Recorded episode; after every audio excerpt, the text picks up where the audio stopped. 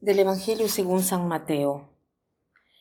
En aquel tiempo dijo Jesús a sus discípulos, Pedid y se os dará, buscad y encontraréis, llamad y se os abrirá, porque todo el que pide recibe, quien busca encuentra, y al que llama se le abre.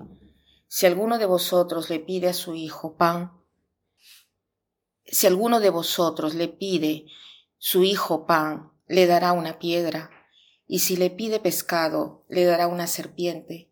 Pues si vosotros, aun siendo malos, sabéis dar cosas buenas a vuestros hijos, cuánto más vuestro Padre Celestial, que está en los cielos, dará cosas buenas a los que le piden.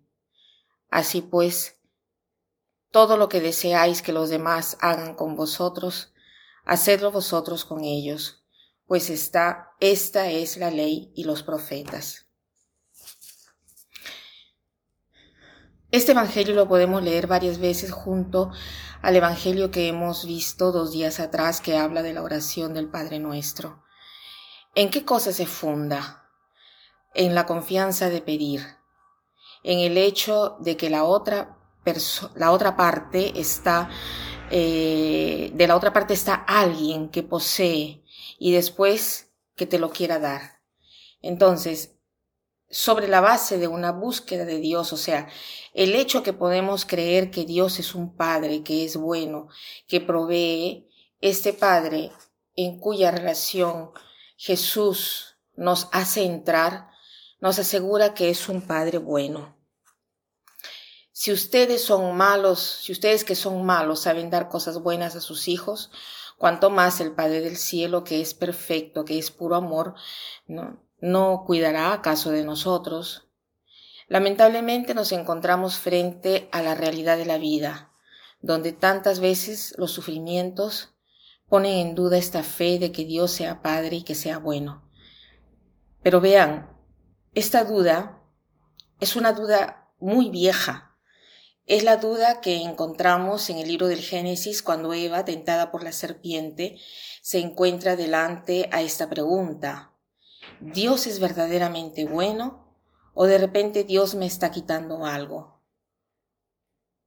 ¿Por qué tiene miedo que seamos como Él? ¿Qué me impide comer del árbol del bien y del mal porque de otra manera seremos sabios?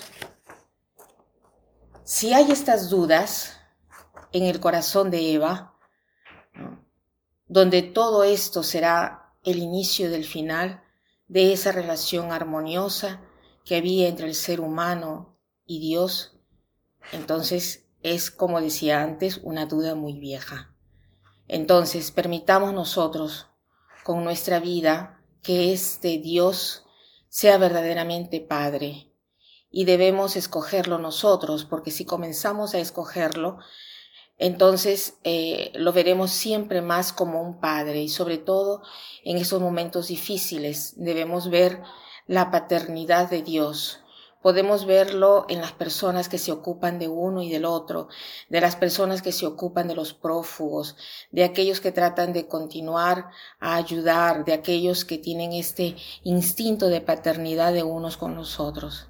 En esto podemos ver la paternidad de Dios en la providencia que viene hacia nosotros en tantos modos. Cuanto más veamos esta providencia, tanto más nos daremos cuenta de que Dios es Padre. Que pasen un buen día.